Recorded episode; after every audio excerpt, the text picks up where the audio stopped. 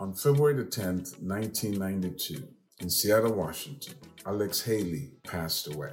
He was a writer, he was a journalist, but most of all, he was the author of a book written in 1976 called Roots The Saga of an American Family. Roots chronicled the history of Haley's family all the way from Juffure, Gambia to the southern United States. Roots re energized the search for identity for African Americans and created a new industry in African Americans finding an opportunity to trace their ancestry all the way back to Africa. Roots is a combination of facts and fiction, and in that sense, it chronicles and follows the experiences of African Americans from Africa to these Americas.